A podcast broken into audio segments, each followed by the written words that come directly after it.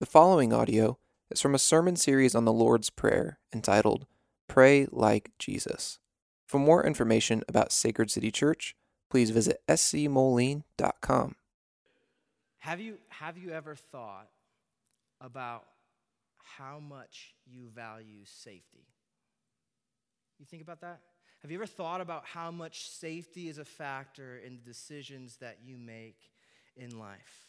Right? Very rarely do you, if you're a law abiding citizen, get in your car without buckling your seatbelt or, or your children, right? Of course, you're going to strap them in nice and tight. If you got toddlers, you're going to put outlet covers over the outlets to keep them from fi- sticking paper clips in there.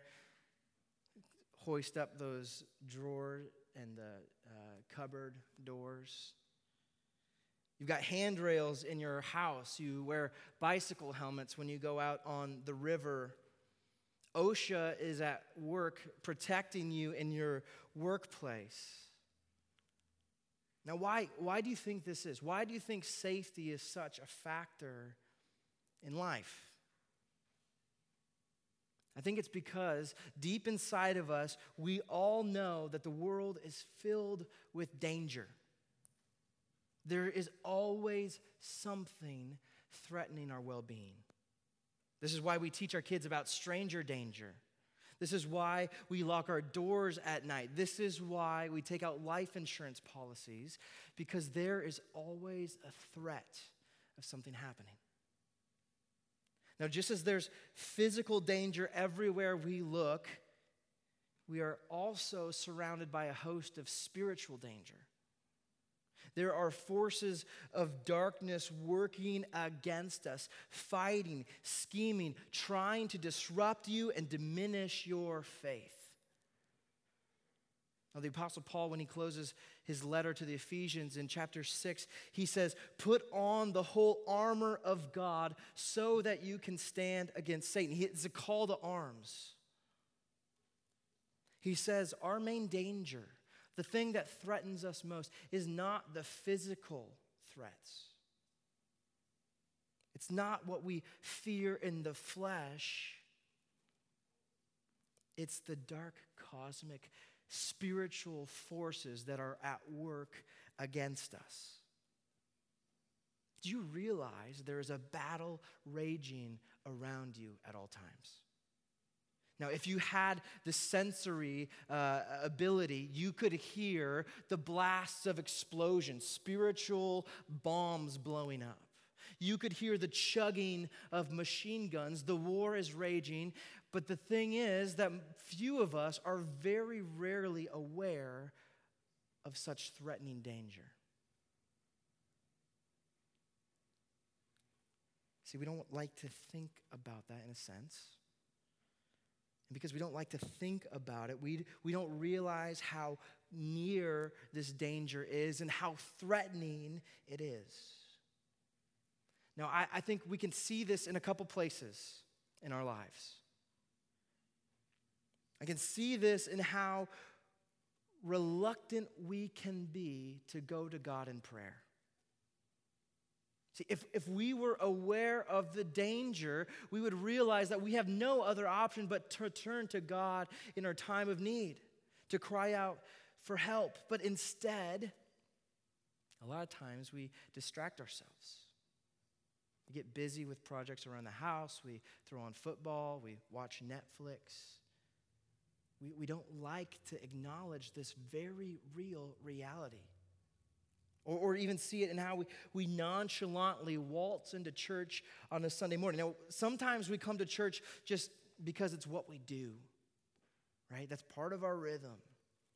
We waltz in, and maybe we're hoping for some good music, maybe a little bit of an encouraging word, maybe some free coffee. And this, we miss the reality of the danger that is threatening to. This is probably the most dangerous place you can be on a Sunday morning. Not in a physical sense, but Satan knows where to find God's people. See, when we come into church on Sundays, uh, our concern ought to be to be nourished and to be outfitted as we are sent out to face off with danger for the next six days. See, church ought to be a place where we are gearing up, where we're engaging and becoming ready to fight whatever God lays before us.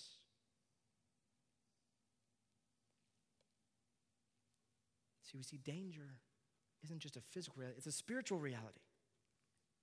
And as we're in our last week of our sermon series on the Lord's Prayer, what we've seen so far, and Jesus, what he's doing here in the Lord's Prayer, he's teaching his followers, his disciples, how to pray. And in teaching his disciples how to pray, what he's doing is revealing two big things. In the preface to the Lord's Prayer and in the beginning of the Lord's Prayer, what, what Jesus is doing is making his followers aware of who it is that they're praying to. He says, When you pray, pray then like this Our Father who art in heaven. Now, he tells us that God, the one that we pray to, is our heavenly Father, that there's a nearness, there's an intimacy that we can have with him, but he's also the God who is in heaven, that there's, there's power, there's might, there's wisdom. And so he directs us this is who you're praying to. But then in the second half of the Lord's Prayer, Jesus shows us what we should be asking our Heavenly Father for. A commentator said, that everything sensible that we could possibly ask for is here in the Lord's Prayer. Because Jesus, he first shows us to pray for our daily bread. He tells us to bring our physical needs to God first. Say, Lord, would you pre- please provide for us? Give us the physical necessities that we need to, to flourish as human beings. It's interesting that he starts off with the physical. But, but then he moves into the spiritual needs that we have, and, and it's not just one, but there's two of them. There's two petitions that, that cry for help in our spiritual needs. And the first one is a, a plea of pardon. Forgive us our debts as we forgive our debtors. See, Jesus is saying, hey, you need something more than bread, you need forgiveness. You need pardon. And then finally, in the last verse of the Lord's Prayer, Jesus teaches us to pray for protection. Now, we're going to stop our series here with verse 13 a lot of people who are familiar with the lord's prayer knows that there's a, a, doxology that gets attached to the end and you're probably wondering where that comes from. That comes from the old testament and you can kind of pick it up and nuance throughout the new testament as well. That got added on later on.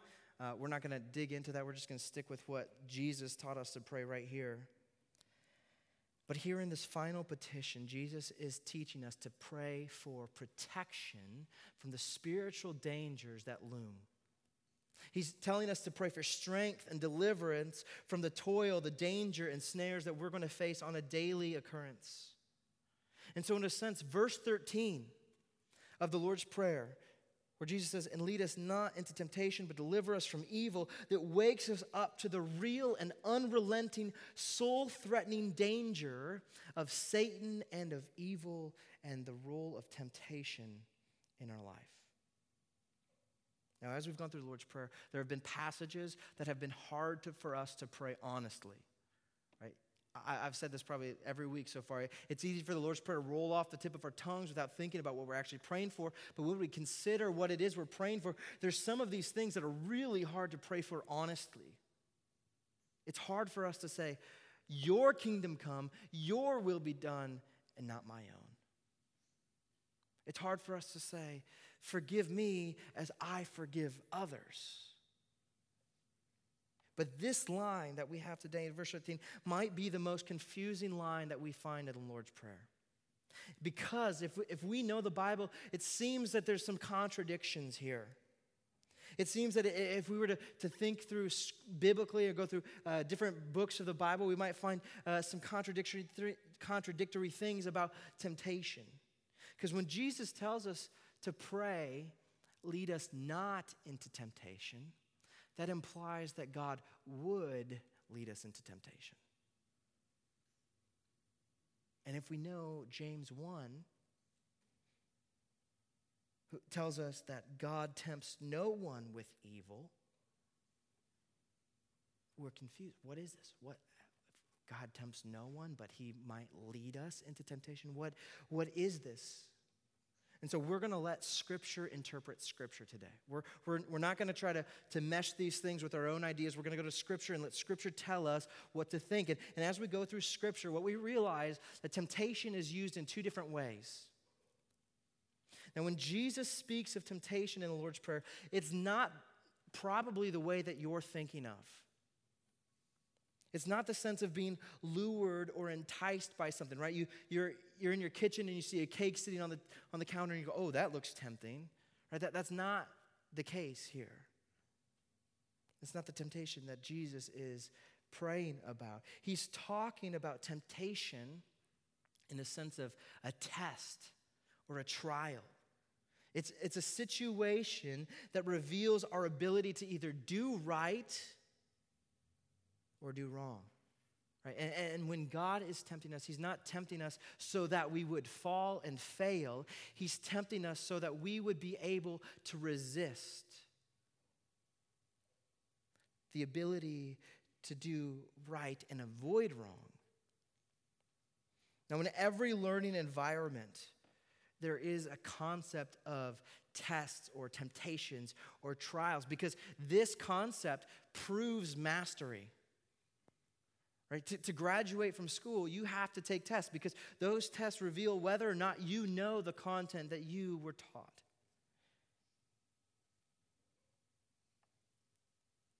Like a driving test.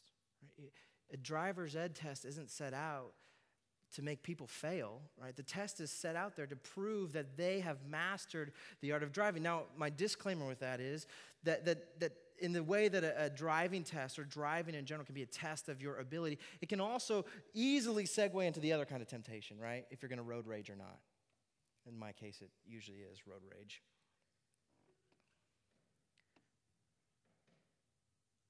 See, God is doing the same thing with us spiritually.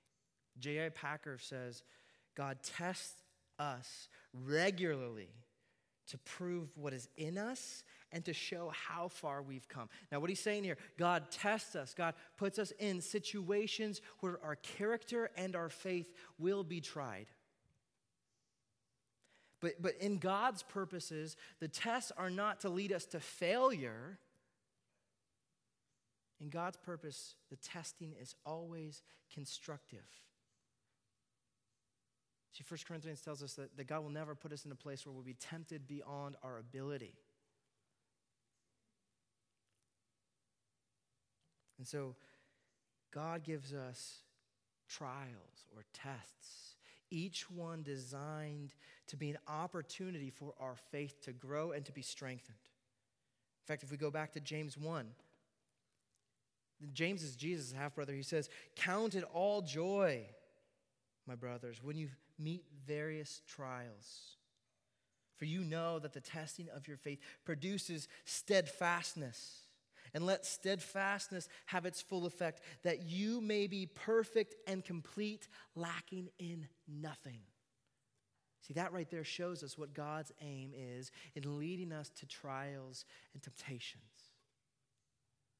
to create steadfastness, to generate faith and strength and the ability to grow and mature that we may be perfect and complete. Now, this is where a lot of people think, oh, like someday on this side of eternity, I will be perfect. No, uh uh-uh. uh But there is a sense where the Spirit of God is working in you to refine you and to make you more in the image of Christ. And then one day when you are glorified, then you stand perfect and complete, lacking in nothing. But, but it's not like Christianity doesn't come to Jesus and, and sit still and let things fly by you in life. No, God is using things in your life, many times they're ordinary things, to grow your faith and expand your trust in Him.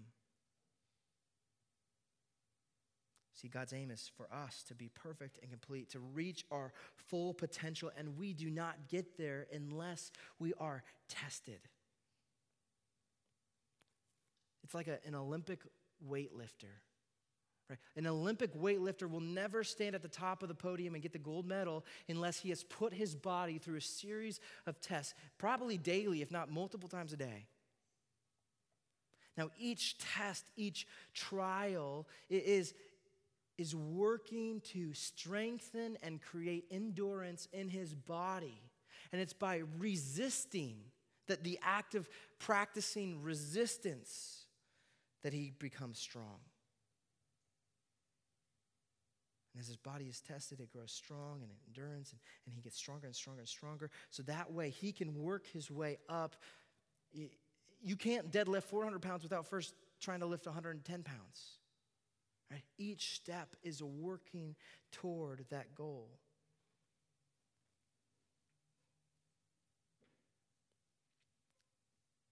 See, this is what God is doing in our trials. He's, he's developing the muscles of our faith. He, he's trying to, to test us in a way where we can succeed. Now, we can see, you might like, oh, God doesn't tempt people, right? God doesn't lead people into temptation. And, and all you have to do to prove that God actually does lead people into temptation would be to go back a couple pages in Matthew and look at Matthew chapter 4, verse 1. Because here, here in Matthew's gospel, Matthew shows us that Jesus is with his disciples. He, he goes to the river, he's baptized by John the baptizer. And, and in, in his baptism, the Spirit of God descends upon him and God says, This is my beloved Son. And then right after that, the Spirit of God that descended upon Jesus leads him into the wilderness. I'll read it for you. Verse 1 of chapter 4. Then Jesus was led up by the Spirit. Say, the Spirit. He was led by the Spirit into the wilderness to be tempted by the devil. God led Jesus into this trial. See, this is God is doing something that every good father ought to do to his children. Right? In developing character, in developing integrity, in developing spiritual fortitude, laying out tests, trials, and letting the children work through it themselves. Seeing God and, and leading him to the, the wilderness for 40 days, 40 nights, no food, no water. God is saying to Jesus, Do you trust me? Now, 40 days, 40 nights out in the wilderness, no food, no water, that's trial enough, is it not? But then Satan injects himself in the scenario, makes things harder. We'll come back to that. But God is asking Jesus, Do you trust me when things are hard? Do you trust me when you face temptations and tests? Now, God is asking the same thing of us. Do you trust me?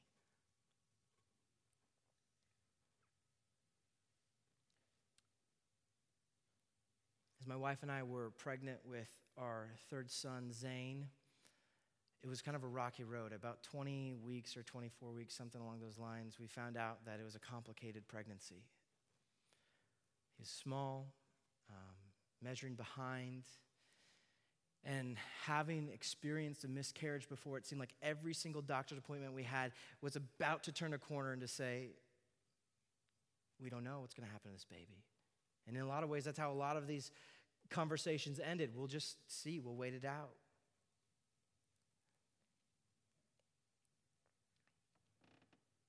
And in that, it's like one of those situations where you have very little control. God is saying to us, Do you trust me?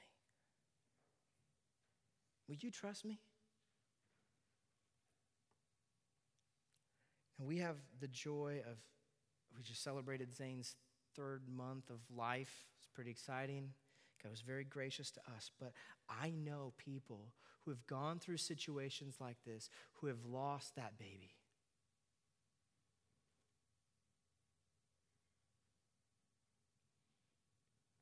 Now, I don't know. Like, I'm telling you that if that were to have happened, I probably wouldn't be your pastor anymore. I would lose it, guys. The trial, the difficulty, how do you how do you bounce back from something like that?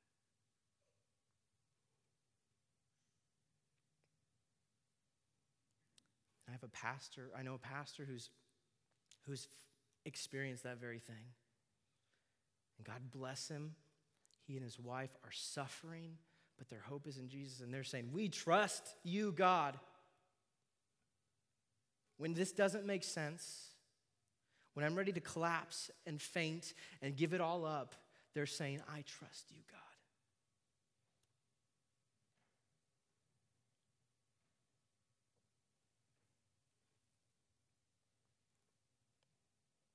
C.S. Lewis says that you won't know the strength of temptation or, or the difficulty of trial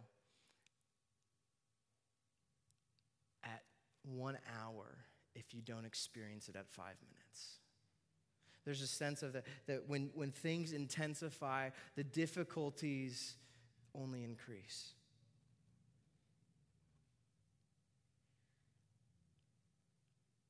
And at each moment, Jesus is asking, Will you trust me? Now, you might find yourself right in the middle of a test. You might feel that you are in a time of trial where God is asking you the same thing Will you trust me? Maybe it's with matters of financial things.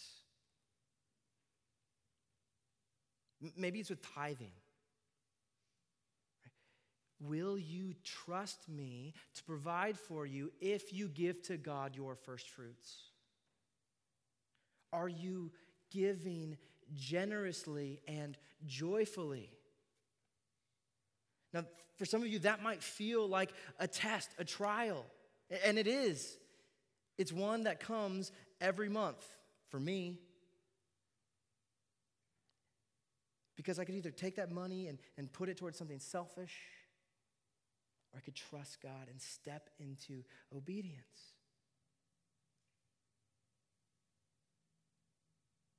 Maybe it's with your character.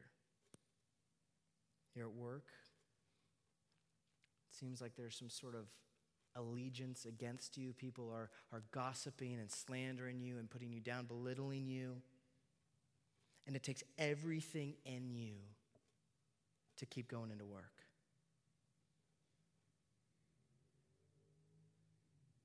God's asking you, are you going to trust me to uphold your name? Are you going to be still? Are you going to let me fight for you instead of taking things into your own hands? Or maybe it's in your marriage, right? It's just a time where marriage is tough. If that's the case, hopefully, you know, come back next week and we're going to start unpacking some of this marriage stuff. But it's a trial where marriage is difficult. And the question is will you trust God? Will you do the right thing? Will you love unconditionally and lay your life down for your spouse? Or maybe you just really want to be married and this isn't the season where God has somebody there for you yet.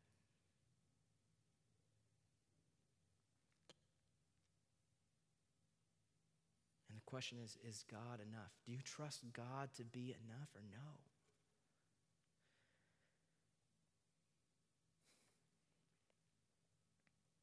See, as Christians, we can expect that God will bring tests. He will bring trials into our life because that is what good fathers do to train their kids. Hebrews 12 says that, in fact, this is how we know that we belong to God, that we will face difficulties, that, we, that He will discipline us, and he'll, he'll strengthen our character through these tests.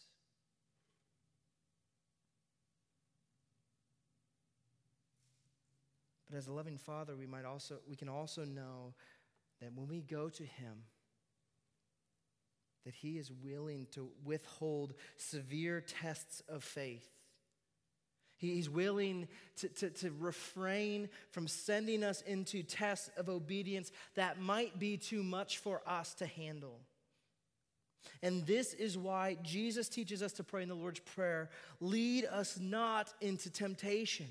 He's saying, Lord God, Father God, would you keep us from going to places where our soul is not ready to go yet?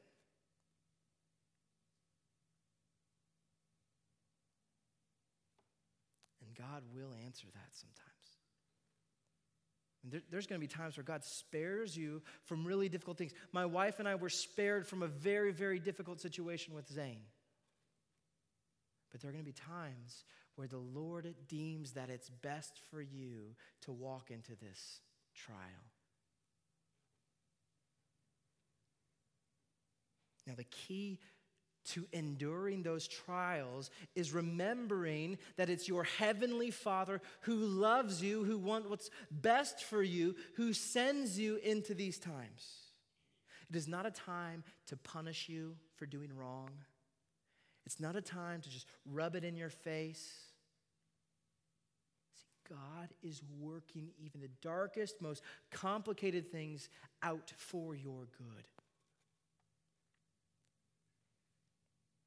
And while God has a constructive purpose for our trials and temptations, Satan sees these as an opportunity to inject himself into those scenarios and to be working for destruction. He, he exploits these situations that God means for our good, and he preys on our weaknesses and our vulnerabilities. That's exactly what, what Satan did with Jesus in the wilderness. like I said, Jesus was already hungry, he was already thirsty. But then Satan comes, it's like, I'm going to make you promises. I'm going to try to get you to get out of this. He comes in those scenarios to tempt us and to lead us into evil. Now, I think this is the second way that we think of temptation. Right? This is probably the most common way we think of temptation in being lured towards sin or evil. Now, God is not the one who dangles something over us to try to get us to sin. That is the work of Satan.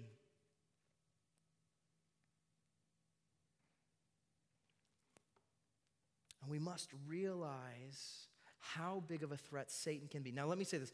I've talked a lot about Satan today. At Sacred City Church, we don't talk a lot about Satan. This, if this is your visiting, we're not one of those churches that's going to go trump around the Satan drum a lot. But there is a sense that if we want to live faithfully in the fallen world, we need to be aware of Satan and his schemes. We need to know what Scripture says about him, not, not some sort of uh, Hollywood version of Satan. But what does Scripture say about him? Scripture tells us that Satan, his main objective is to steal, kill, and destroy. First Peter talks about him as a lion who's ready to devour you.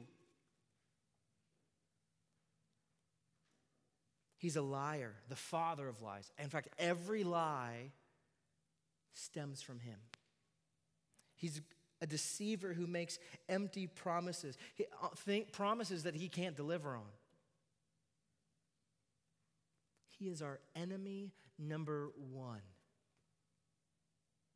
And you want to know why he hates us? Why he wants to set out to kill, kill, steal, and destroy? It's because you like God. It's because you go to God in prayer. It's because your heart is inclined toward God and not to evil if you are a believer. He hates you. Now, Satan might seem like this scary being, and, and there's a sense where he is scary, literally pure evil, where every ounce of evil we see in this world, again, comes from him. But, but Satan's evil, his scariness, isn't the alarming thing about temptation and how he tempts us. See, Satan doesn't go implanting desires in our hearts that are foreign to us. Satan exploits what desires that are already there. And they're usually good desires, but he just twists them and contorts them into something that is wretched. James 1, again, has kind of been a touch point for us. James 1, verses 13 through 15 says, Let no one say, I am being tempted by God. For God cannot be tempted with evil, and he himself tempts no one. But each person is tempted when he is lured and enticed by his own desire. Then desire, when it has conceived, gives birth to sin. And sin, when it is fully grown, brings forth death. See, this shows us Satan's motive and the means that he, he wants to ruin you by dragging you to the depths of hell. And he's going to do it by misdirecting and exploiting your desires. Now, I have to say this because Satan is not omnipresent. Satan is limited in time and space. There's the sense that we could say, oh, it's Satan's fault and blame everything on him. Satan is not necessarily the one who's tempting you specifically, but he's preying upon your fallen condition, the, brokenness of your desires to get you to follow him in a path of darkness. Now, this is apparent in the story of Adam and Eve, where Satan comes into the Garden of Eden, takes the form of a serpent, and he takes a small piece of fruit and convinces Adam and Eve that they would be better off if they ignored God and ate this fruit. And with this little piece of fruit, Satan managed to create a massive chasm between God and his people that God escorted Adam and Eve out of the garden. He said that from this point on, our relationship isn't going to be the same. Things are going to be messed up. It was with one piece of fruit. And he twisted the truth and he, he told Adam and Eve that God is holding out on you. And if you just ate this fruit, you'd really be fulfilled in all matters. You'll be like God. And when they ate of the fruit, they lost everything. Satan couldn't deliver on any of these promises the little piece of fruit, the little nibble that seemed like a, a, harmless little kitten became an aggressive lion ready to pounce and devour. And you must realize that it doesn't take much for Satan to be effective. Like, a win for Satan is not to convert people to Satanism. A win for Satan is to distract you from worshiping and glorifying and having a relationship with God. See, it was one little piece of fruit that compromised the integrity of all creation.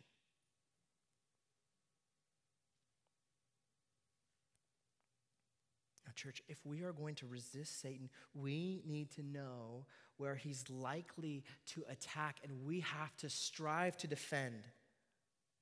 And so I've got a few questions that I, I want to ask you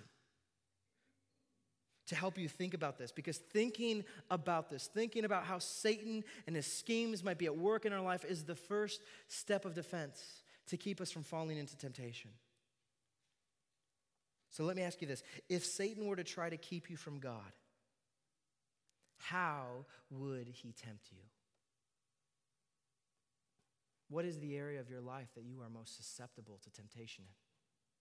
Eh, maybe it's not how would he tempt you, maybe it's real time. How is he tempting you?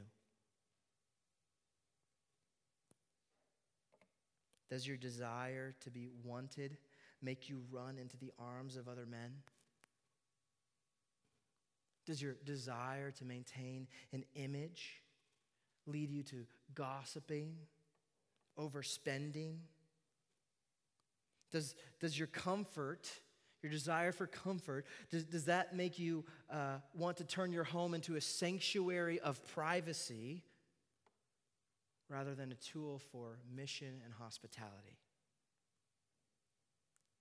Does your desire to be known and to be successful keep you at work late to impress your boss while you neglect your family and your church family? Does your desire for self sufficiency cause you to push God away. Right? You, you, look at your bank account and say, This is adequate for me. I, I can make do on this and say, You know what, God, I just don't need you. Or for me, over the last couple weeks, I've, I've realized that anger is a place of temptation. And I'm not talking about raging on people, but I'm talking about a subtle boiling of anger and frustration that causes me to sin and to look down on other people. So the question is in what ways is Satan tempting you? Where's your chink in the armor?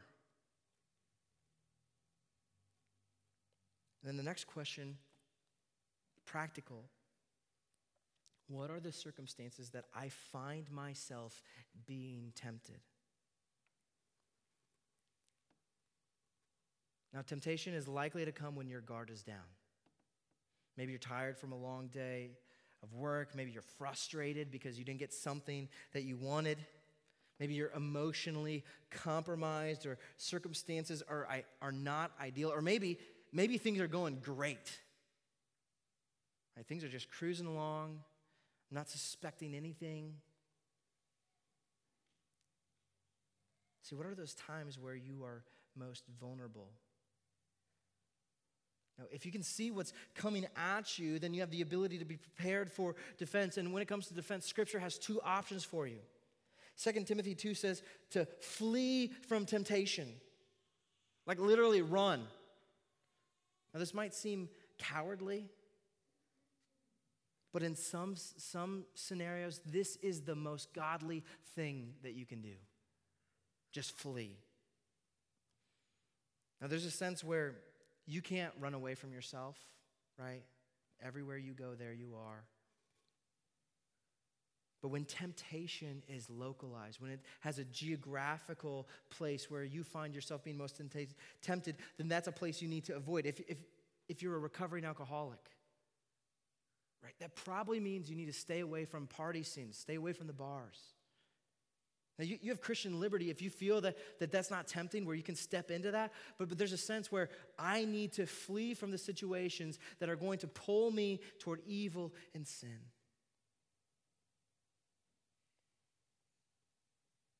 If you have an unhealthy relationship, run. Sister, just run. Fellas, close the computer and go take a walk. Flee from the temptation. Now, the second option is to fight or to resist this. James, again, in, in chapter 4 of his epistle, he says, Resist the devil. Fight back. Lace up your gloves and go to work, jab after jab after jab. And as you resist, as you fight, he says, Satan will flee from you.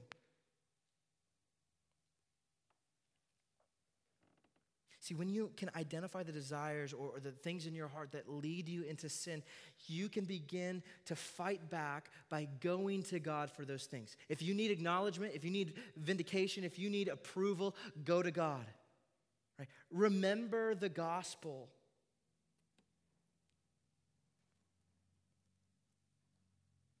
And when you go to Jesus, you find a better, more life giving option that restores your soul and not ruin it. So fight back. Right? This finding your satisfaction in Jesus is the key to successfully fighting off temptation.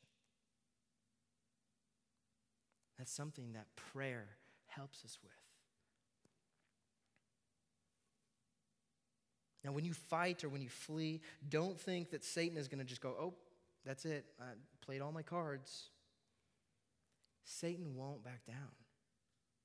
You did not stump him. There will not be a point in your life where you will no longer be tempted by sin.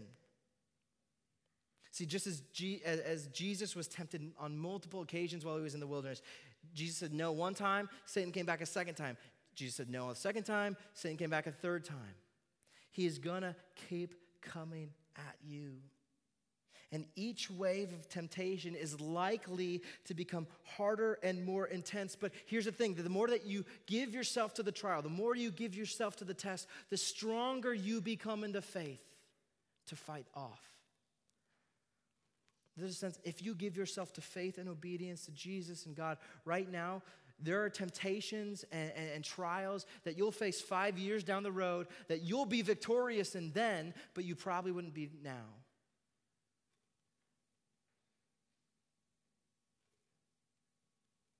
He's going to continue to deploy more and more schemes to, to make you succumb to temptations. And one of his tactics is to convince you that you're alone in being tempted. He's going to tell you that it's your job to wrestle with your desires and fix them, that it's up to you to generate good desires. But then he's going to show you how strong he is over you. He's going to show you that you're outmatched, you're outgunned, you're too weak. He might convince you or insist that you're isolated, that nobody else has struggled the way that you struggle that there's no help for you. He, he's going to tell you, you got yourself into this mess, you better work yourself out of it. You're in too deep. There's no chance of hope for you. You're stuck like this forever. And then, and then he mounts the guilt and shame upon you and, and tells you that you ought to be too ashamed to even go and ask for help. I, preying on you, leaving you in a devastated spot.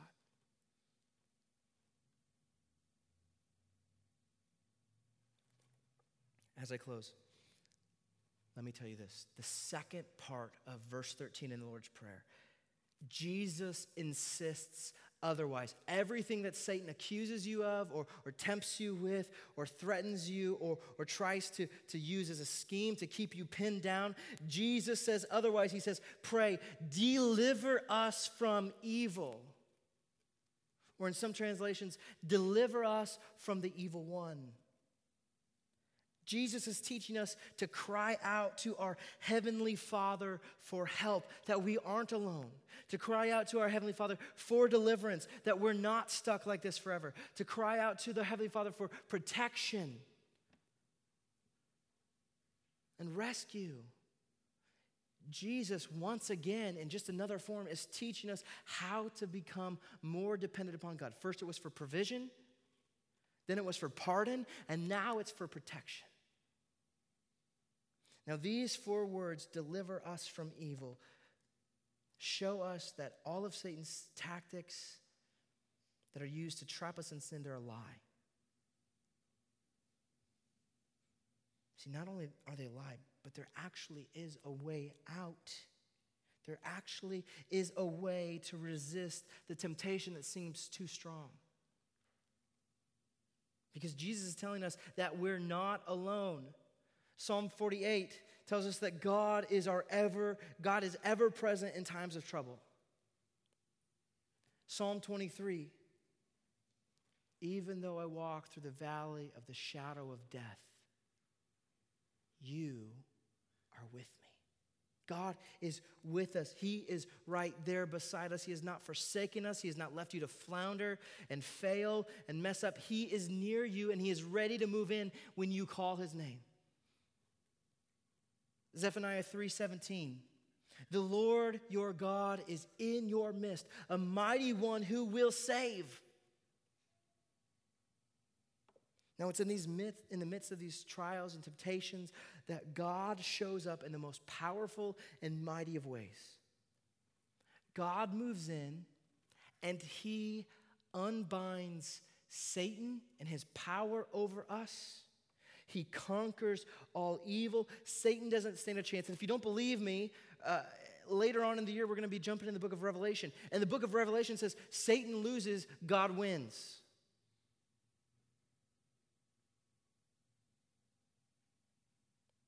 Psalm 63:20 Blessed be the Lord who daily bears us up daily God is our salvation our God is a God of salvation and to God the Lord belong deliverances from death. Now, how do we know this is true? Because this sounds like a bunch of Old Testament garbage right now. Not garbage, I don't mean that. But this sounds like a bunch of Old Testament stuff that probably doesn't matter anymore. How do we know this is true? We look to the cross. The cross is evidence that God sees us in our time of trouble and he rescues us from our sin. Galatians 1 tells us Jesus gave himself up that he might rescue us from the present evil age. And you know whose will that's according to? To the will of our heavenly Father. See, it's our sin, it's our failure, it's our inability to resist temptation, to, res- to resist sin and evil that is what drove Jesus to the cross. It's where he faced his biggest trial. Jesus' biggest trial was in the Garden of Gethsemane, where he's going. He knew he was going to be crucified. He knew he was going to be killed. And he said, Father, take this cup from me if it be your will. And God said, No, you have to take it. This is your cup to drink. And Jesus said, If it is your will, I will do it, and I will do it joyfully for the joy that was set before him. Jesus endured the cross because he knew that in going to the cross, he would bear all of our sin, our shame. We, he would absorb the death that was ours to take. And in doing so, he delivered us from bondage of sin. See, it's so bizarre that it, it, Jesus goes to the cross, He's killed. He looks like an idiot. People revile him. Like Satan in that moment is thinking, I won. Game over. All of humanity is mine now to torment forever. But Jesus shows his power. God shows his power over sin and death by raising Jesus from the dead. That Jesus is not the loser, Jesus is the victor. And one day he will come back and banish all sin and all death and all temptation, where we will enjoy God face to face like Adam and Eve did in the garden, but it'll be better. And so he has freed us. He's set us free in a way that Satan now cannot condemn you. When you succumb to temptation, when you mess up, when you move towards sin, if you repent of your sin, you put your sin on Jesus and trust that He has gone to the cross for you, for every sin upon Him was laid. And when Satan comes to say, you should be ashamed of yourself, all you need to do is point to the cross and say, Jesus took it for me already. He has no real power to condemn you because salvation belongs to God. Now, not only does God show us his power over sin and death and evil in the cross and the resurrection of Jesus, but he also gives us a community of people to rely on in our times of weakness. The, Lord's Prayer, we've already identified this almost every time it's come up, but the Lord's Prayer has communal language. Lead us not into temptation. There is a commonality between all people in that every single person is tempted. Now, this is the glorious thing about missional community because we know everybody is tempted, but people might be tempted in different ways. People have different walks of life, but here we are knowing that I'm probably being tempted and you're probably being tempted, and we can honestly confess the things that are, are luring us, the desires that are in our hearts that are not redeemed yet. We can confess them to one another, ask for prayer and encouragement together, and rely and lean on each other when we're struggling. Now, this is especially glorious about missional communities, but, but even moving into a more intimate setting like Fight Club, and you're probably like, Fight Club, you guys beat each other up. No, Fight Club is where a group of guys or ladies get together. It's an intimate group, three or four people, maybe five. And they're really honest about the ways that we're struggling, the ways that we are fighting to believe the gospel. That's why we call it a fight club. We're fighting together in the faith. And a fight club is a great place where you can be honest with people and lean into one another. But listen, God doesn't just give us accountability. He doesn't just give us people to say, oh, yeah, I messed up this week. Better try again next week. Probably fail again. God gives us his Holy Spirit who lives inside every single believer. If your faith is in Jesus, if you believe that he went to the cross to free you from your sin, the Spirit is inside of you. And the Spirit is at work teaching you how to will what is good, how to live uprightly, how to fight against temptation and evil. And the Spirit gives us assurance that we're never alone. The Spirit helps us fight. The Spirit tells us when to flee. The Spirit makes it so that we'll never be tempted beyond, our belief, beyond what we're able to, to bear. See, this is the good news of the gospel, my friends. That sin has lost its power, Jesus has inserted himself as a victor, and the Spirit of God is in us now, working to will what is good, right, and true. That's the end of my sermon. Um, let's, we're going to come together at the Lord's table now. We're going to come together as a community, and we're going to come in faith, and we're going to take out our hands like this this is how you receive the Lord's table, open handedly. That's the only way that, that God's grace is available to us. And when our hands are open, we're going to receive what God has for us, the provisions that we need. The provision that allows us to sustain, be sustained in our times of trial. The protection that we need so that we can flee and fight evil and temptation in our life. Let's come with faith. And let's be a community that says no to sin, says no to evil, and says yes to Jesus. Father, we pray. We pray that you would do a work in us that we can't do ourselves.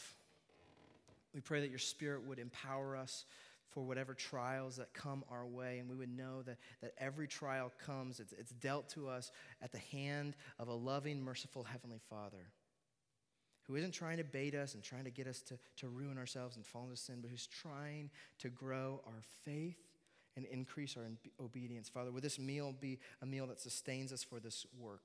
In Christ Jesus' name, we pray. Amen.